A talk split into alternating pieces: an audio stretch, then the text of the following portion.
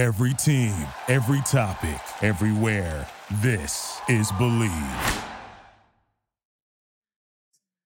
Oh man, there's nothing I love more than cereal. My favorite childhood cereals. I have such fond memory. Wait, Magnolia, what are you doing? Can you please lay me out of this? I'm trying to enjoy my magic spoon cereal. Oh, see?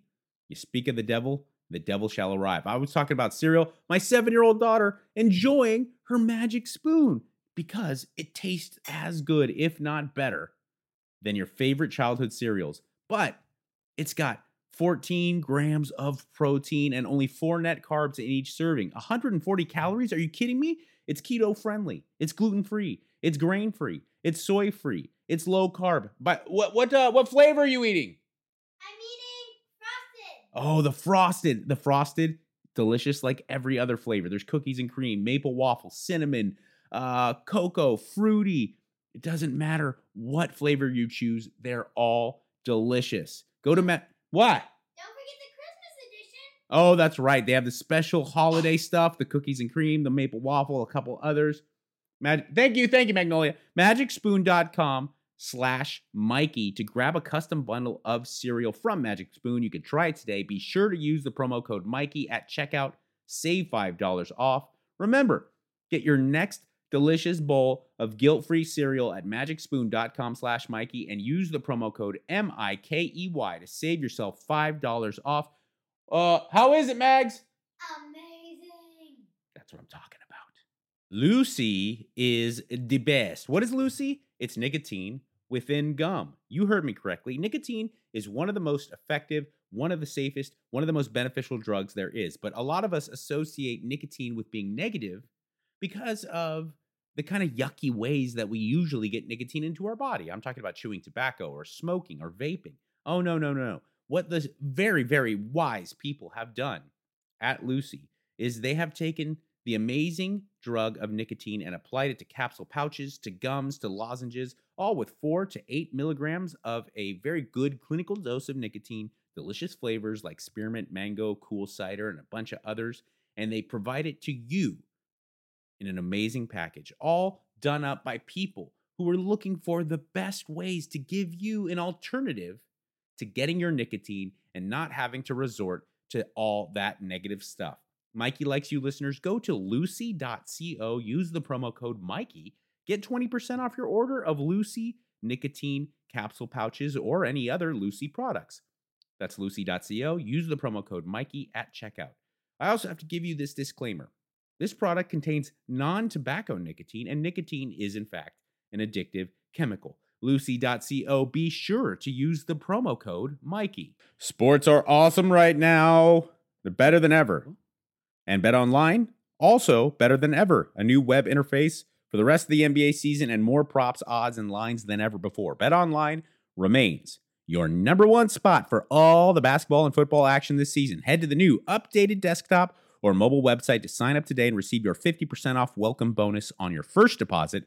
Just use promo code BLEAV50. That's Bleav50.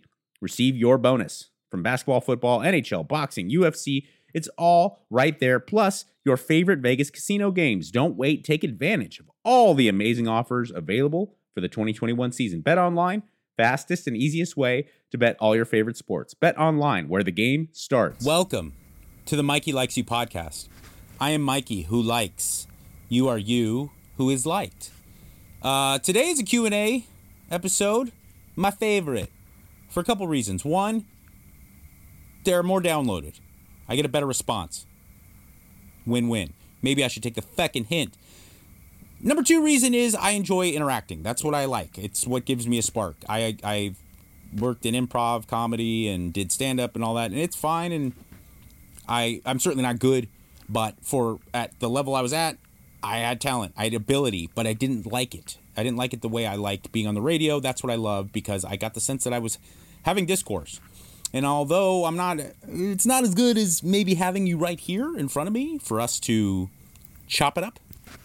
Uh, it's almost as good. I put out the bat signal for you to give me questions. I give you answers. So let's get to it.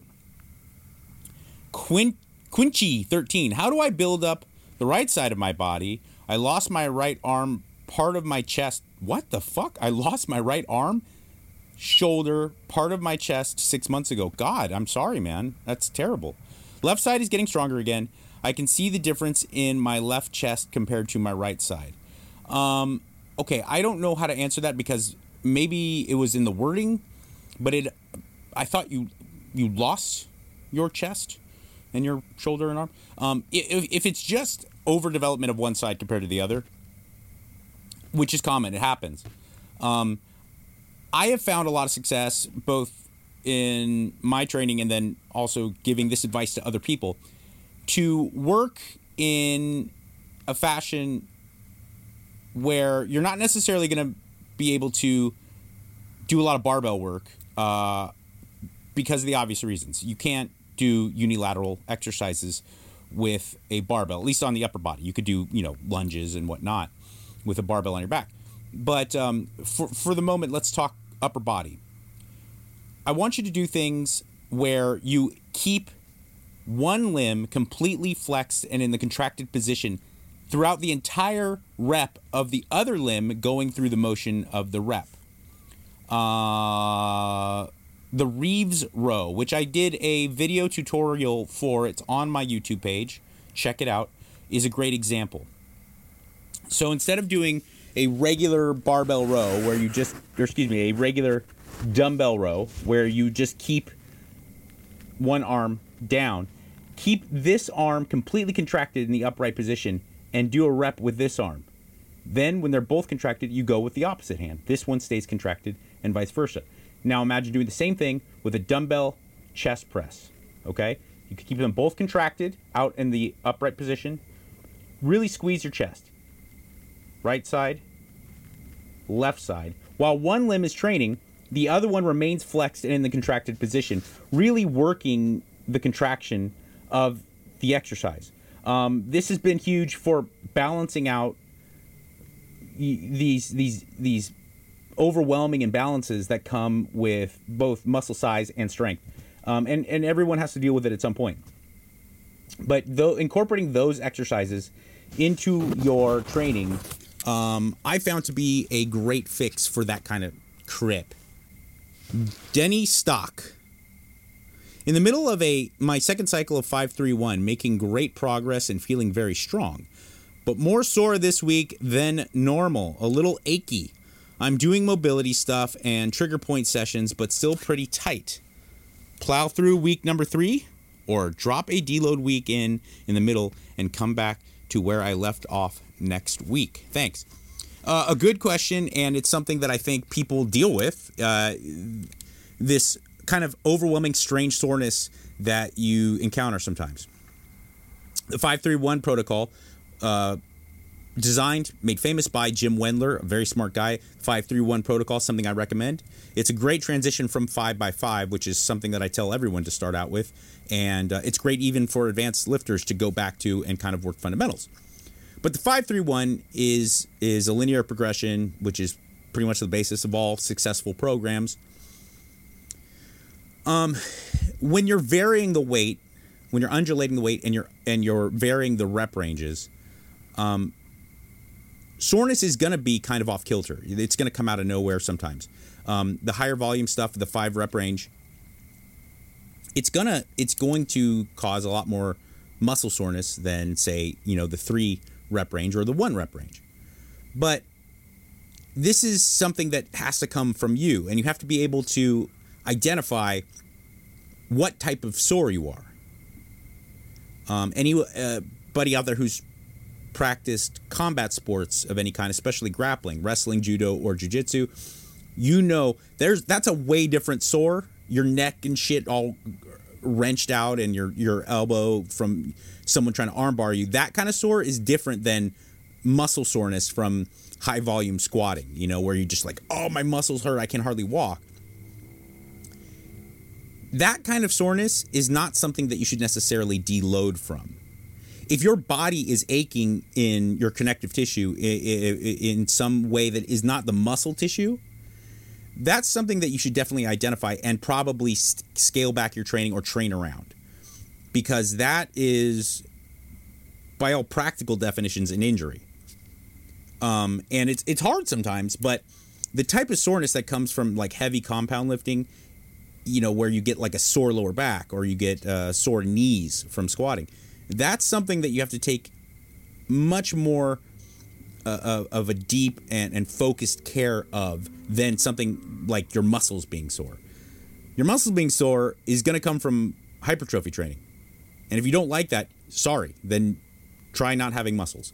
Um, but but systemic soreness or achiness is is a completely different thing, and that's not necessarily something that you want to kind of train through or even look to deload. That's something you want to identify because that's a development of an injury. There's dysfunction there, either in your form or in muscle muscular imbalance. So really, I, I think that it's hard for me to give you clear cut advice when I you have to make that decision and understand what you're dealing with. Um, how to start developing a very weak low back and core from Johnny Sarti. Well, it's a good question, Johnny Sarti. Strength and stability within the core, what is called the core, which is kind of a stupid terminology, but it, you know, your obliques, your abdominals, and your lower back, your erect, your erectors. Um,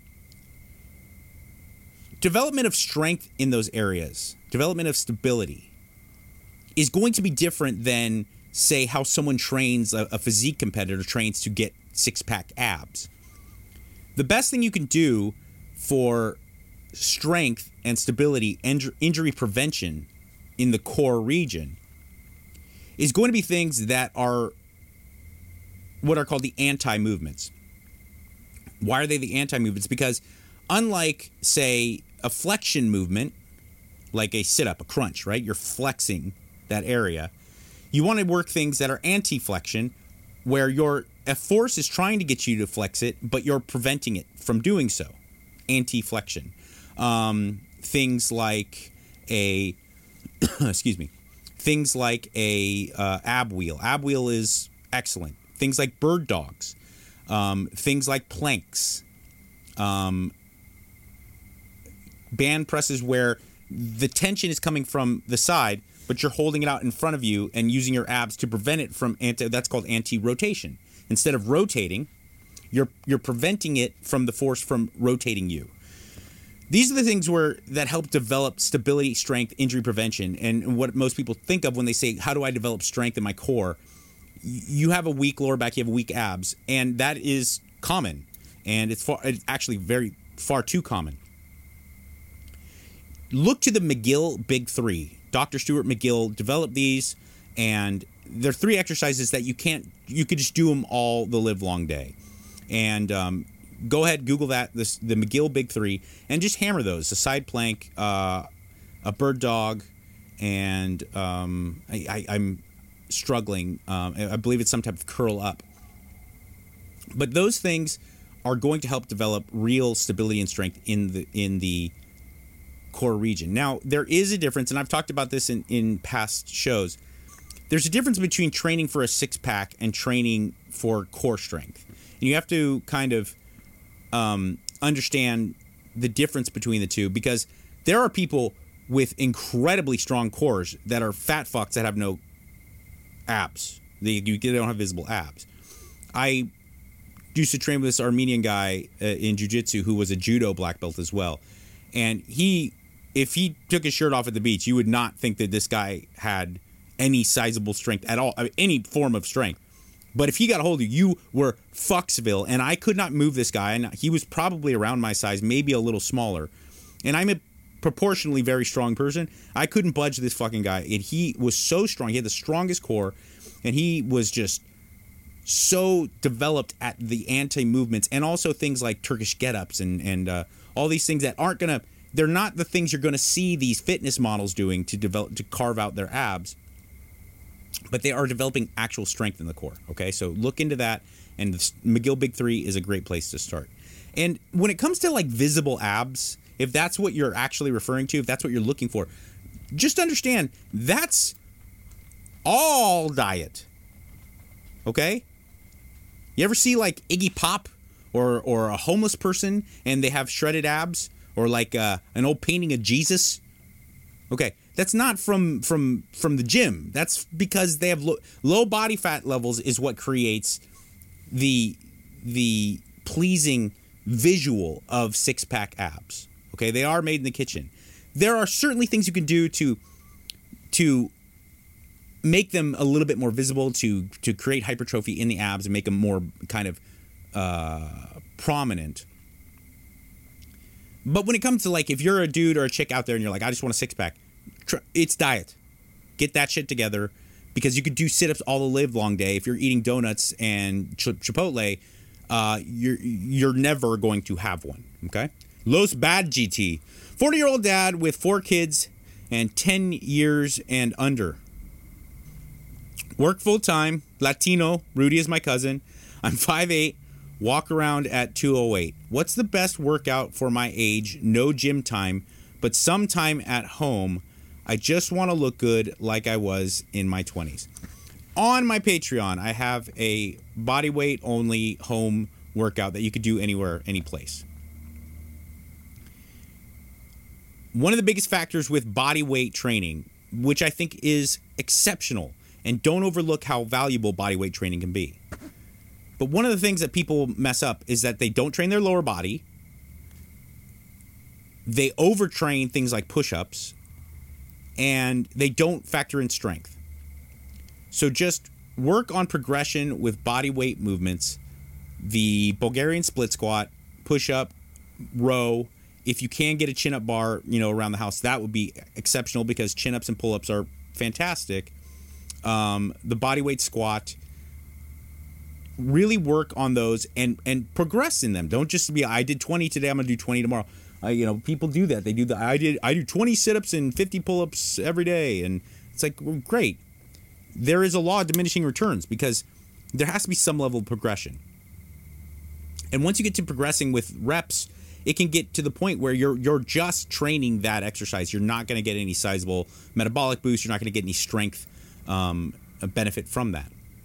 Um, so walk every day, get your steps in, get 10,000 steps a day. It's just a great market. It's not the end all be all, but it is a great kind of set point to at least make sure that you're moving enough, okay? And then 3 days a week or 6 days a week, work a really well thought out, really good progression with body weight movements. It doesn't have to take long, but if you can do 20 minutes a day, believe me, you can hammer out and make some serious gains. And then also, let's not kid ourselves. More of it than anything is just diet. A 40 year old guy with four kids and a full time job, four little kids, the reality is, is that your diet is probably all fucked up. And I understand it. I get that. I understand why it would be. You have a lot on your plate. It's not exactly easy to weigh out your food and do all that. But if you really want to do something, you know, and, and his last line is here I just want to look good like I was in my 20s. Well, newsflash. If you want, you're in your you're 40 years old. If you want to look like you're in your 20s, you got to carve out some gym. Eventually, you're going to have to figure out how to get to the gym, to lift weights, to do some serious resistance training. But it doesn't mean you can't start now with body weight training at home. And you're going to have to start eating right. You're going to have to really understand your caloric set point, how much calories you need to just get by in the day. You're going to have to find a good caloric deficit, up your protein, and you're going to have to train. At the very least, three days a week of resistance training, solid, focused resistance training, where you're monitoring exactly how much reps and how much time under tension there is and, and progress.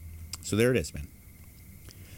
Difference in meal timing for carb cycling for morning and evening workouts. Uh, would you recommend incorporating intermittent fasting into this? From Eddie's fitness journey. When I there's many costumes that carb cycling can take on. But the reality is is that carb cycling there's value to it. But if you're going to talk about the difference between morning and evening training, I'm assuming you're talking about carb cycling in a daily fashion where you're taking carbs out from a portion of the day and then putting them around the workout, which is which is a, a wise thing to do. But there's also carb cycling, like traditional carb cycling, and what most people think of when they hear those words is days of lower carbohydrates and days targeted days of higher carbohydrates. But if you're doing it in the daily fashion, you just want to have the bolus of your carbohydrates, if not all of it, around your workout. 30% of it pre workout and 70% of it post. Um, and that to me doesn't really matter if you're training at night or in the morning. Always try to get your carbs around your workout if you're at other times of the day or other times of the week pulling carbs out. If you're eating a balanced diet where you don't have a, differential between your carbohydrate um, distribution, don't worry about it. There's been way too much made about you know pre-workout, post-workout, uh, intra workout timing of carbohydrates. The reality is, is if your calories are the right at the right place, your uh, protein is at the right place, it doesn't end up meaning anything in the long run. Layne Norton just put up a study about how if people were to, excuse me, if people were to just ingest protein pri- uh, post workout, um, they got the same results as people who did protein and carbohydrates combined. And so much was made about, oh, you got to spike the insulin after a workout, and that's when you're most sensitive to the glycogen, and it's it goes in the muscles. I, I'm sure there's some scientific value to that, but the reality is, is when it's like, why make yourself crazy over stuff that does not matter? Science shows it doesn't matter. So just make sure that your protein is intact and that you're getting the right amount of calories to either lose weight or gain weight, and uh, things will work out in the end. Any pros and cons to drinking above average amounts of caffeine during the day in relation to building muscle and overall mass, e.g., at least five cups of coffee per day? From Andrew Brager. Um, caffeine is a great drug. It's the wonder drug. It's the best drug on earth. I I stand by that because the upside versus the downside, if you look at it just objectively, caffeine is the best. Um, not only does it give you energy, it stimulates you cognitively. Ugh, I just burped. But um, a lot of people don't understand that glycogen reuptake or, or, or refueling yourself after a workout is also aided greatly by caffeine. Um, high level athletes, especially ones that are training numerous times a day, will have caffeine with their post workout meal un- as well as their pre workout meal. Um, so, caffeine is great. Caffeine has a lot of benefits for the athlete, both in fat loss and in muscle gain. The only negative I can think of when it comes to caffeine, uh, there's two of them. One is if you get your caffeine from coffee, which also has its own specific unique benefits when it comes to metabolic health and things like that. I love coffee, it's a health food. But lots of coffee can fuck your stomach up. Okay, so that's one negative you have to look out for. And then the obvious one is sleeplessness. So make sure you're cutting out your caffeine close far enough away from your bedtime so that it doesn't interrupt your sleep because sleep is more important than almost anything else. Yes, it is that important. Okay, it does make that much of a difference, both for the dieting and for the gaining athlete, both for performance and for your physique. Sleep is that important. So I understand caffeine's awesome. I'm a caffeine addict. I fucking love caffeine. Love it. Take a shit ton. But you have to on this if you're putting it on the scales, sleep wins out. So just make sure that you're getting all the benefits of caffeine but not compromising your sleep. So cut out the caffeine at at the at least 5 hours prior to bedtime. And uh if it's more or less depending on your own personal reaction to caffeine. I, I mean, I do know those people that can drink coffee at 10 o'clock at night and fall asleep at 11, no problem. I'm not going to sit here. I'm not. I'm not skilled enough or studied enough in science to tell you like, well, yeah, just go ahead. If if it works for you, fine. I just know that most Homo sapiens need to cut out that caffeine um, in a, in a big enough window so that it doesn't compromise your sleep. So those are the only two real downsides to caffeine. And a lot of hippie fuckers like to go around saying shit about caffeine that just isn't true. It's just scientifically not true.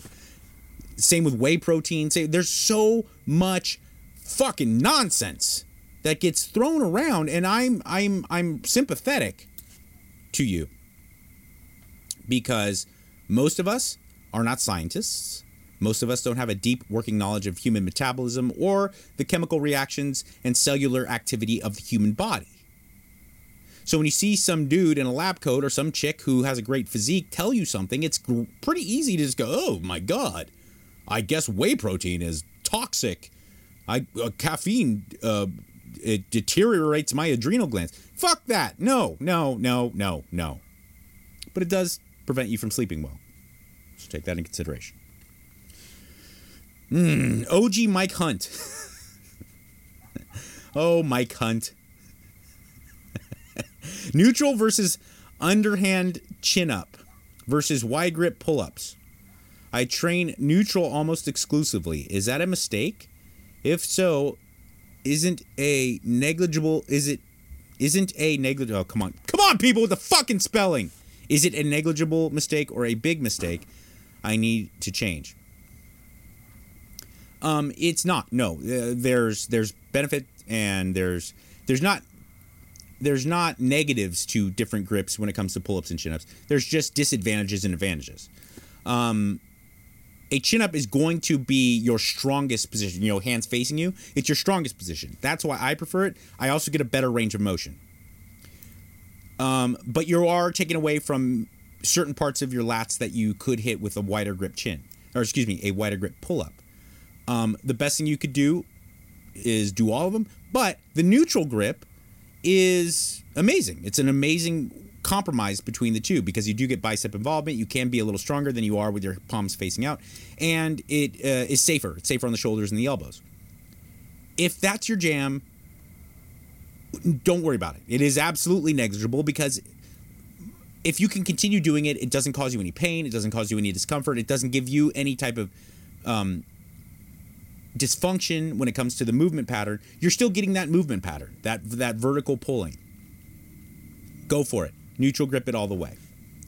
Um, let's see. Hand position during dumbbell overhead press from. Okay, fuck that. It's a good name. Good for you. Try to mimic barbell with palms facing front or so, palms facing ears. Or come the fuck on, people. Just write normal sentences. Try to mimic barbell with palms facing front. Okay, I got that part. Or so palms facing ears question mark. Eat my ass. Or rotate as you press up. For some reason, I'm finding palms facing ears easier, and I'm thinking I might be able to progress faster with that hand position. Thanks. Um, if it's easier on you, uh, d- uh, much like with that last question with pull ups and chin ups, you're going to encounter some some people just have a body, a makeup, your the the width of your bones, the length of your bones, prior injuries, whatever it may be. Certain things are going to hurt and certain things aren't. If you're getting that movement and you're progressing in it, that's all that matters and find the way that doesn't hurt. Overhead pressing, I don't think there's really all that much difference. When it comes to hypertrophy, I think that there is benefit to the Arnold press where you're going to twist. You have palms facing you at the bottom, palms facing away at the top, at, named after that Arnold, yes, not Arnold Drummond from Diff'rent Strokes, Arnold Schwarzenegger. But certain angles of holding your hand are going to create pain for some people. And so go with the one that is most comfortable. And as this person with the unpronounceable name put it, go with the one that you feel like you could progress the most on. Because as long as you're getting that movement pattern, this movement pattern being the overhead, uh, the vertical push, go with the one that's going to create less pain, makes you less prone to injury, and also makes you more capable of progressing. Can you answer the question why traditional diets don't work? Well, it's because you can't fight a, bi- a biology problem with willpower. Calibrate makes it all different. It's a comprehensive, doctor guided metabolic reset that promotes sustainable results through lifestyle changes. Calibrate works because they combine prescribed, FDA approved medication with lifestyle changes to improve metabolic health. It's a fully integrated program that includes classes, one on one video coaching, in app tracking, community with members like you. all wrapped up, uh, excuse me, all wrapped up into one amazing package. They provide comprehensive wellness plan uh, that's personalized to your needs, so it's easy to fit. Calibrate into your busy schedule. Check in with the app as often or as little as you'd like. All of the goals you set are personalized and tracked by doctors and coaches. Your weight doesn't reflect your willpower. Trust me. Get back in control with Calibrate. Get $50 off with one year metabolic resets when you use the promo code BLEAV. That's believe at joincalibrate.com. That's $50 off when you use the code BLEAV at joincalibrate.com. Ranger Ramon, Ranger Ramon. From one meathead to another, do meatheads get a bad rap? I do. Yes, yes. That's a good question. Yes, I think meatheads get a bad rap in the same way that any kind of trope gets a bad rap because people automatically go to the negative aspect, whatever that negative aspect of a stereotype or a trope is, and then they proliferate that to be to be what all people are. And they always uh, meatheads are vain, meatheads are uh, meatheads are dumb. And the reality is, like, meatheads are just people who like to fucking pump iron.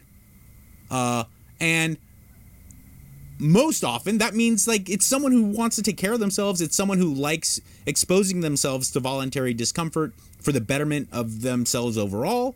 And uh, I I think that they do get a bad rap. Not all meatheads are just dumb, vain lugheads. Um, it's just like uh, like I lived in Jersey for a while, right? Um, and I met so many Guidos, like legit fucking IROC driving, G, uh, gym tan laundry Guidos, right? Super Italian. As soon as I met them, they're like, "You gotta come over. My grandma makes the best macaroni. She has the best sauce in all of fucking all of uh, New Jersey." They were full on Guidos. I love those guys. They were the nicest people I encountered. But everyone, when they hear Guido, they think of like uh, dumb, they beat women. you know, like they take all the negative aspects of a very small segment of said trope or what said kind of identity, and they and they and they just explode that and make a glittering generalization. You know, the same it goes for you know from happens all the time in L.A. People they, they there's these like pompous, vapid celebrities, and they're like, "You're from Los Angeles." Oh, you're part of them Hollywood. I was like, that's like 0.01 percent of the millions and millions of people in L.A. or Southern California, for that matter. Um, so don't you know? Don't make. I now I've moved to Texas. Everybody here is not uh, is not like some angry uber right wing redneck. You know, they're just Texans. You know that you, you can't you can't take one negative stereotype that's associated with a a, a, a group and their identity and then extrapolate that to mean that that's the way everybody is. Um, and so there you go. I probably a little deeper answer to do meatheads get a bad rap than you were expecting? I really have a hard time burning my belly fat. I am 5'11 and 207. Uh, and regardless of what low carb diet protocol and fasting regimen I follow, I still can't seem to get rid of it. I believe it is mostly the result of genetics. Nope. And my caloric intake. Yep. But I wonder if the dietary protocol makes a difference as far as which macros do you think I should follow. Fucking people. A low carb protocol. Uh, do you think this doesn't matter? Yes. I don't. No, no, it doesn't matter. Uh, and I, oh my God, my dog's driving me crazy. I'm back. I'm bad. Your belly fat, which most people complain about. You know, I, I I've lost so fill in the blank amount of pounds. I've gotten a lot of compliments on how my arms and chest look, and but I can't seem to lose that belly fat. That's not genetics. That's not the diet protocol you're following. It's the fact that that's the last to go. And I know I've said this a million times, but it, it bears repeating over and over again. You're not failing. You're not doing something wrong. It's not your genetics. Genetics play a factor. Yes, the distribution of body fat in your body. Eh, you know, some people have more body fat here and there. That uh, there is a genetic component.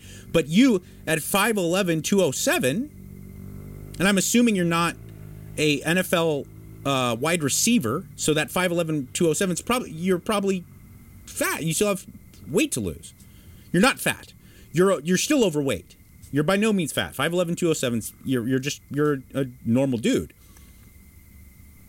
But you, you, your fat, the fact that you can't lose your belly fat, it has nothing to do with what diet protocol or your genetics. It's you need to continue to be in a caloric deficit longer. You need to resistance train. You need to continue to try to boost your metabolic health while you are losing body fat. losing the area for men, losing the area around the midsection, for women from the kind of belly button down to below the booty. That is going to be the last to go, and it is always the last to go. And it is not, you are not sp- unique. You are not a genetic snowflake. There's nothing wrong with you. You just got to continue going harder. There is a, re- it is misguided, but there is a reason why the six pack is so coveted. Because just eat better, get in a caloric deficit somehow, just eat less and train. You will lose weight. And you will look better. Okay? You will. But to get lean enough to have six pack abs, that takes that extra level of commitment because genetically it is the last to go for biological reasons, not because of your specific genetics, the genetics of human beings. For the warmth and function of organs, that is the last to go. So, Cialos 85, you're doing it right. Find the diet and the macro distribution that is best for you to sustain a diet. If that means high fat, low carb, do it. If that's what makes it easier and more sustainable for you to continue going, because you're going to have to keep going longer, then do that. If the idea of not eating fruit and rice and bread is fucking insane, then look to a more balanced distribution of your macronutrients. All that matters is that your protein is high and your calories are in a deficit. It doesn't matter. In the words of the great rock, it doesn't matter. Just stay the course. Continue doing what you're doing. Don't do lots of crazy cardio because that will make it harder for you, especially in the belly fat area. Diet reasonably with high protein and a small caloric deficit, pump iron like a like a real G and just don't be in any hurry because it doesn't happen fast. And I'm not saying that to discourage you, I'm saying that to encourage you, my friend. Let's see here. Phil Goff second. Using hydrolyzed whey since regular and isolate give me stomach churn, lactose intolerant. Tastes like ass covered in dog hair soaked with gasoline, but stomach feels great. Any suggestions to mask the flavor? How about don't have a protein shake? You uh, people make it out to seem like it's man. Well, I it tastes like ass. What did you say? It tastes like ass covered in dog hair soaked with gasoline. So don't have protein shakes. Eat fucking steak and salmon like I do.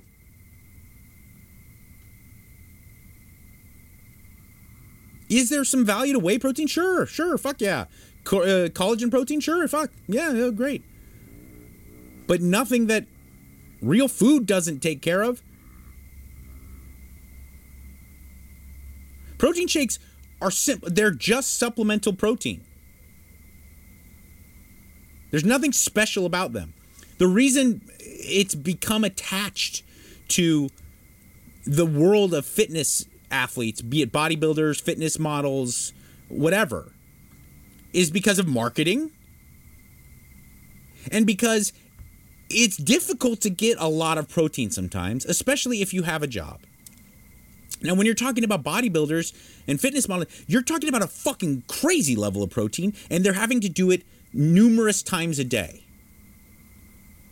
And so, eating that much chicken and steak and turkey, or if you're a vegan, lentils, and you fill in the blank, is oftentimes can be downright inconvenient and just gets to be overwhelming. It's cumbersome. So, protein shakes solved that for a lot of people. but they are by no means necessary. They are by no means crucial, and they're by no means beneficial. Stan Efferding is a guy I trust about as much as anyone in this industry. He's jacked as fuck, and he always says, "Shakes are for fakes. Eat steaks." I I only have protein shakes when it's a, a last ditch effort. And I really commit myself to like looking and feeling my best. I I eat my protein comes from animals. You know? And if you're choking down a protein shake because you're like, I just feel like I have, don't do that. Find something you love eating, like tuna or, or steak. I, I mean, if you don't like eating steak and chicken, then I, I don't. Then maybe this isn't for you. Or if you're, or if you're vegan, if you don't like eating lots and lots of lentils and, uh, you know, listen, I, I actually I take that back. Vegans, I think that there almost is a, a need to have uh, supplemental protein because you want to keep the protein high enough, but so many plant based proteins that you find with real food are, are so fibrous and they're oftentimes filled with healthy natural fats and things like that. Things like nuts, right? Um, and, and legumes and, and beans and things are so fibrous that if you were to get the 250 grams of protein or something that you would need for a larger guy, now you're fucked and you're shitting all day and you have gas and you're bloated. So I do think like a good pea protein, rice protein for a vegan that does look fall into the category of of almost essential. But for someone who's not vegan, just, just don't have protein shakes. Because I'm with you, like hydrolyzed protein, although it, it's great, it's easy on the stomach. It's it's not tasty, so don't fucking do it. This is from GD G Dag Boss. For a skinny fat person, what caloric intake do you recommend? Deficit or maintenance? I feel like my body could have some definition, but is covered by a layer of fat. My workouts consist only of strength training, no cardio. Alex Rice is the program I'm currently following. I'm not familiar with Alex Rice. Um, it sounds like you're you're on the right path. If you're skinny fat, yeah, you need a deficit um, because the second word in skinny fat is fat. You need to lose body fat. Loss of body fat is almost always the paramount thing that men need to do. Unless you're that like that guy, unless you're a couple things here. Unless you're in your teens or early 20s and you're that guy, you know who I'm talking about where you're like just so skinny and there's nothing you could do to put on weight there's I bulking is stupid. Who the fuck needs to bulk? Okay? It's, it's silly. If you're some type of athlete where overall size and mass is imperative, obviously this doesn't count for you. If you're a high school, uh, you know, lineman, football lineman, and you're looking at colleges, yeah, okay, I understand. If you're a competitive bodybuilder, fine. But even the competitive bodybuilder shouldn't be bulking unless they're shredded. The average dude, most of us who want to look better, body fat reduction, and I didn't say weight loss, I said body fat loss. Body fat reduction is absolutely the number one thing you need to do. And body fat reduction does not come with a surplus of calories. and even maintenance for someone who's quote unquote skinny fat is it's not going to get the job done. There are times and places where if you you should go to maintenance and maybe even a slight surplus when you're talking about like getting down to the point where you've gotten legit shredded, mean, uh, you know, sub 10% body fat. That's when you start looking into these these moderate these really well well monitored surpluses. But for the most part, Deficit is what you need to be looking for, and a small one. But I don't like to say oh, fine maintenance because for two reasons. One, most people don't know what that is, and they end up eating too much because they assume maintenance is something that it's just not. And the other thing is, is that although I, I've always preached the idea of don't chase quick results because it's not sustainable. True. But if you if you get to the point where you're trying to eat at quote unquote maintenance, then the results will come so unbelievably slow that you'll end up burning yourself out and you'll give up. So you have to find some level of deficit when it comes to body fat reduction. Don't make it too big because muscle preservation is paramount when it comes to body fat reduction. Muscle gain is not the number one thing we're looking at here. We're looking at body fat reduction. What does that mean? It means reducing the body fat on your body, the adipose tissue that you carry, while maintaining or slightly gaining some level of muscle mass. So you don't want to go into these 600 uh, calorie deficits because then you're screwed. Then you're just to become more skinny fat. I like the idea that you're not looking to cardio. A well well constructed program of linear progression with resistance training and a small caloric deficit. Start with 300 and and stay there. Find it and monitor it. Be good with it. Don't like I've I've been great except for the last three days. I did have you know some turkey. Uh, I had turkey and mashed potatoes. You know, but that doesn't count. It's the holidays. But I've been oh I've totally been following my diet because there's no you have to be really adherent to a diet for you to understand whether or not it's working. 300 calories, and if that's not cutting it, if you're if you're not losing a half a pound or a pound a week, um, you have not cut enough. Go another 200. Um, if you're not losing any weight, you know you need to cut more. If you're gaining weight, obviously you need to cut a considerable amount more. So that's how you got to do it. There's no way, and I know that there is equations to try to give you the right amount of calories to take in. It's just nothing is as effective or successful as just staying at a caloric set point for a couple weeks and seeing if it works for you. Gauging what happens, looking at those results, and then altering it from there. Oh, here we go. Trey thinks. What do you do if your workout partner is in a bulk and you're in a cut? How would you handle this situation? It's a really good question because workout partners can be so valuable, right? So you don't, but they're like, it's like trying to start a band. You can't, it's not like dime or dozen where you just have all these people at your disposal to just rifle through. If you find a good workout partner, oftentimes you have to just deal with what you got. If it's someone that's consistent and it's someone that is accountable. First thing I would ask is I just got through talking about how really talk to this guy's like you need to be bulking.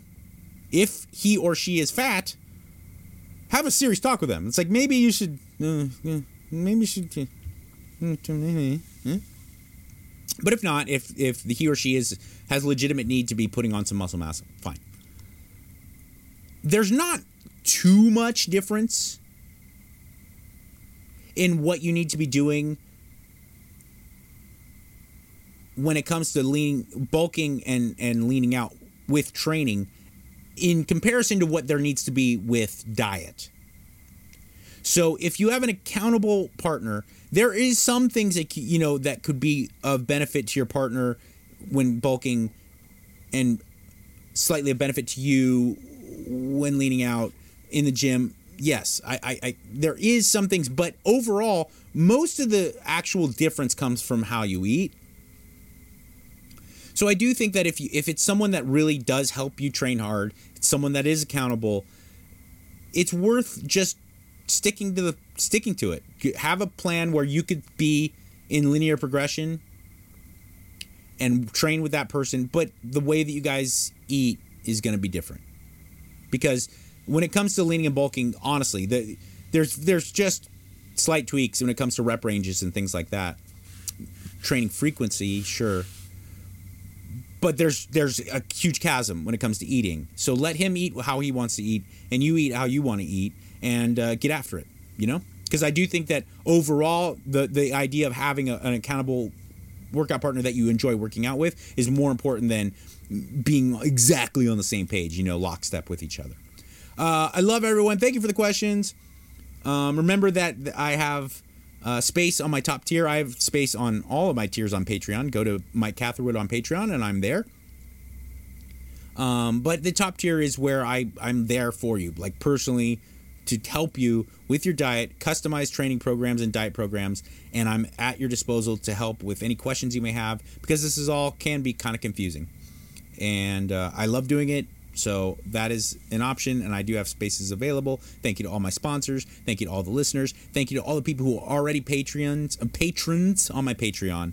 I really appreciate it. Thank you. And in this crazy mixed up world that makes you think that nobody cares, remember, I do. Be good, people. Thank you for listening to Bleav. You can show support to your host by subscribing to the show and giving us a five star rating on your preferred platform. Check us out at Bleav.com and search for B L E A V on YouTube.